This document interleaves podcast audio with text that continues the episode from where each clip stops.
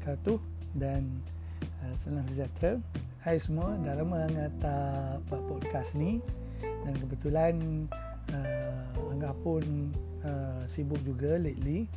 Dan kita pun ada juga event macam raya dan kita juga uh, banyak-banyaklah perkara yang mengganggu. Tapi apa-apa pun sebenarnya bila kita tengok-tengoklah uh, program-program diet yang telah menghandle sebelum ni sebenarnya tak ada istilah uh, perfect dalam kita nak berdiet.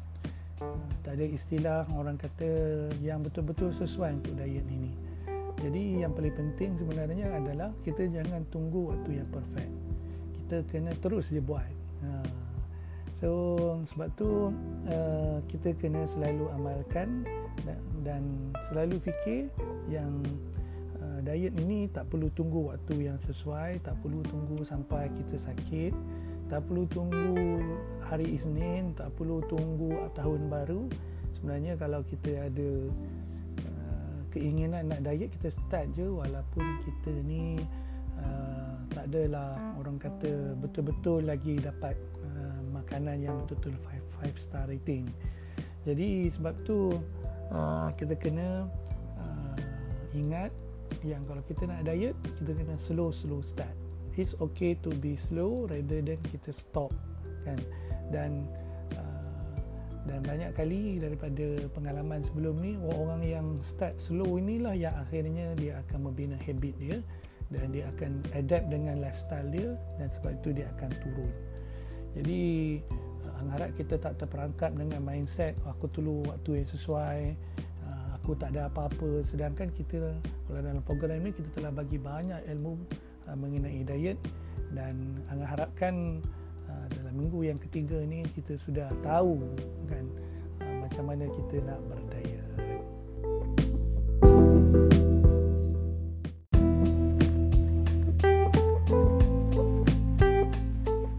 Okey, kita akan uh, jawab soalan yang pertama. Soalan memangnya bagaimana nak kekalkan motivasi diet? Uh, ini ada soalan yang bagus. Uh, cumanya Anga nak try untuk jawab uh, dengan berdasarkan pengalaman Anga sebelum ni iaitu pertama sekali adalah macam mana kita nak dapat apa-apa kebaikan pun kita sebenarnya kita kena bersabar dan kita kena disiplin. Uh, bagi Anga ini satu habit yang apa-apa pun saja kalau kita buat ni insya-Allah kita akan berjaya iaitu kita kena berdisiplin dan kita kena bersabar. Kan? pertama sekali macam mana kita nak disiplin maka kita perlu ada kesungguhan yang kuat. Yang kedua adalah macam mana kita nak bersabar kan? Kita kena tahan. Kalau jiwa kita lemah kalau jiwa kita tak kuat maka kita tak kisahlah kita nak diet ke kita nak buat apa pun pasti kita tidak akan berjaya. Oleh sebab yang demikian kunci disiplin dan uh, kesabaran ini sangat penting apa-apa pun perkara kalau kita nak berjaya memang bermula daripada perkara tersebut. Yang kedua adalah uh, kita kena selalu uh, imagine yang uh, apa yang sebenarnya yang kita kena buat dalam diet ini. Uh, so bila kita tahu yang kita berada pada buat pada benda yang betul, maka kita akan rasa termotivasi. Kan? Contohnya Uh, kalau kita contohnya pagi begini okey aku perlu makan uh, makanan yang sihat. So kita imagine kita self talk kita bercakap pada diri kita yang kita nak uh, uh, makan makanan yang sihat. Maka dengan sebab itu kita akan buat benda ni. So apa-apa perkara sebenarnya dia bermula daripada keinginan-keinginan kita kan pujukan-pujukan hati kita. Uh, ini yang kedua. Dan yang ketiga yang terakhir salah satu benda yang ada pakar psikologi ada bercakap sebenarnya kita tak perlu pun depend kepada motivasi pun.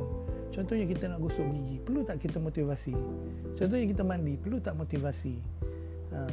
so pentingnya untuk kita buat je kan? Kita buat je tak perlu pun kadang-kadang motivasi ni. Okay?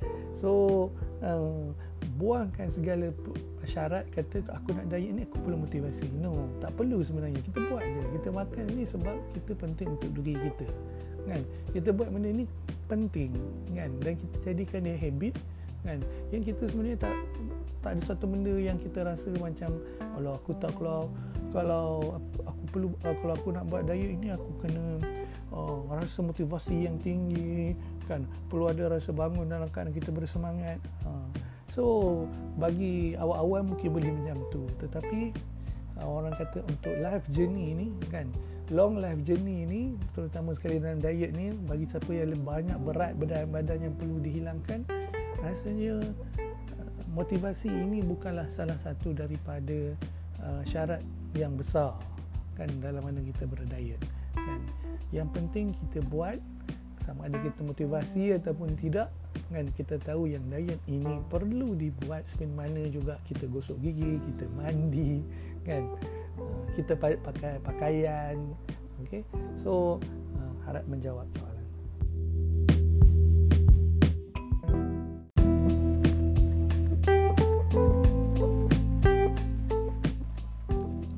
Berapa jam lepas makan boleh buat senaman? Ha, ini adalah soalan yang kedua.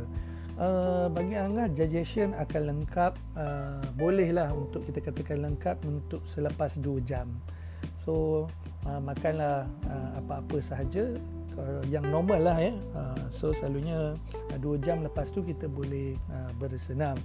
Uh, bergantung juga kepada berapa banyak yang anda makan kan apa jenis yang anda makan kan itu uh, banyak benda lah uh, parameters orang kata uh, faktor-faktor yang perlu kita consider uh, cumanya uh, nak mudah adalah 2 jam selepas makan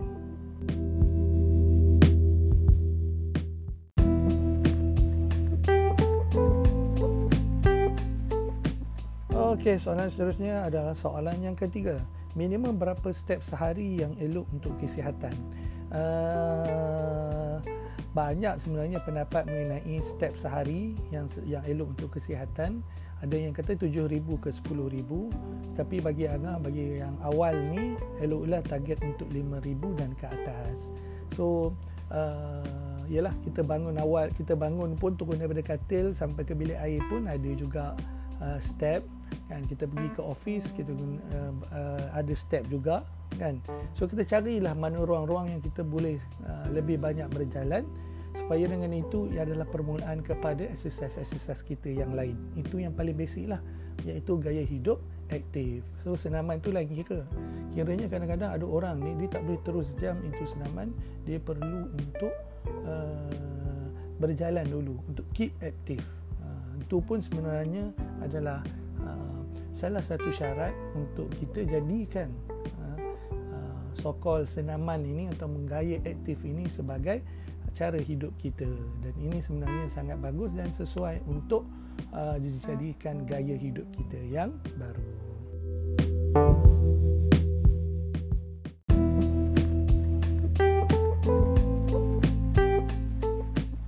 Okey, soalan yang keempat, soalannya bunyi bagaimana nak maintain berat. Uh, soalan yang bagus sebab uh, kita pun kena satu ha, satu hari nanti kalau anda sudah sampai berat uh, ideal.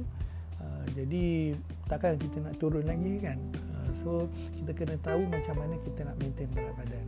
Sebagaimana yang kita tahu dalam secara konsepnya kita bila mana kita turun berat badan kita kena defisit kalori.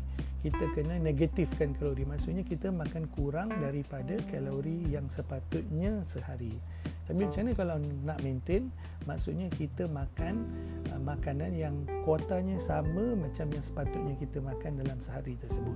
So uh, kita makan yang in tu adalah sama dengan out. Uh, apa yang kita makan uh, masuk dalam mulut adalah sama dengan apa yang kita keluarkan. Okey? Uh, Arang akan ajar benda ni uh, dan bagi tahu panduannya bila mana pada hari 25 hari bulan nanti selalunya macam itulah. Macam mana kita nak lock berat badan kita. Kita nak kunci berat badan kita supaya kita tak turun dan juga tak naik juga. Okey? Uh, tapi basically teorinya adalah kalau kita nak maintain berat badan apa yang kita makan adalah sama dengan apa yang kita keluarkan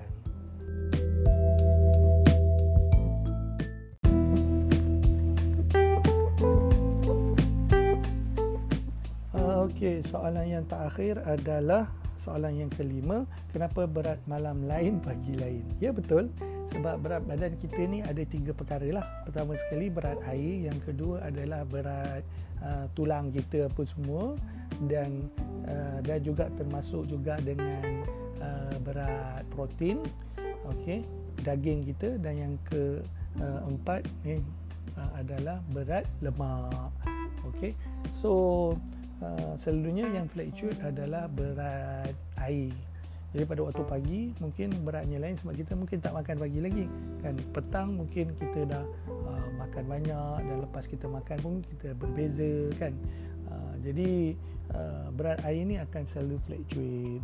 So sebab itu kadang-kadang kita janganlah uh, selalu timbang berat badan. Dan kita pun ada kaedah yang sesuai macam mana kita nak timbang berat badan dan Angah pun telah benda ni kan sebab ni dah dalam uh, minggu yang ketiga So biasakan untuk kita uh, timbang berat badan ni mungkin seminggu sekali je. Jangan tak perlulah setiap hari. Kalau dah turun dia akan turun juga. Uh, bagi Angah uh, selama mana kita tahu yang kita ni diet dekat betul, so don't worry kan. Uh, Insya-Allah akan dia turun juga. Ya, sedikit ataupun banyaklah. Uh, so dia bergantung kepada disiplin kita. Kan? Kalau kita betul yakin dengan uh, diet kita maka no worry semua sebenarnya kan? Kadang-kadang yang bagus kadang-kadang kalau betul-betul yakin sebulan sekali je kan? Dia uh, awal bulan sebab dia nak tahu berat dia sekarang hujung bulan. Uh, tak adalah minggu pertama minggu kedua minggu ketiga dia tak perlu pun untuk uh, uh, ukur berat badan dia. Kerana dia tahu dan yakin dengan ilmu yang dia ada yang betul ini insya-Allah kalau dia betul-betul buat maka dia akan uh, dapat penurunan bila hujung bulan tersebut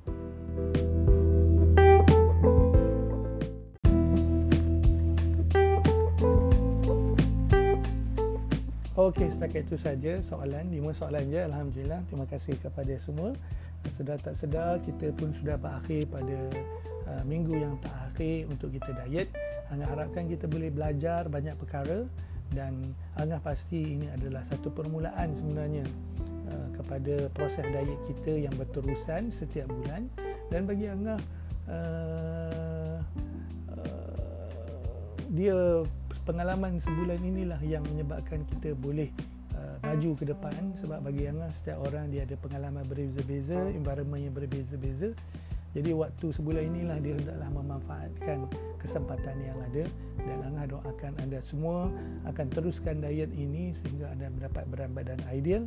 Yang kedua adalah uh, jadikan ini sebagai gaya hidup kita bukan sekadar program serta-merta dan uh, Angah berharap kebaikan yang kita belajar pada hari ini boleh jadikan kita lebih baik in term of uh, dari segi penjagaan kesihatan kita yang lebih berkualiti pada masa akan datang.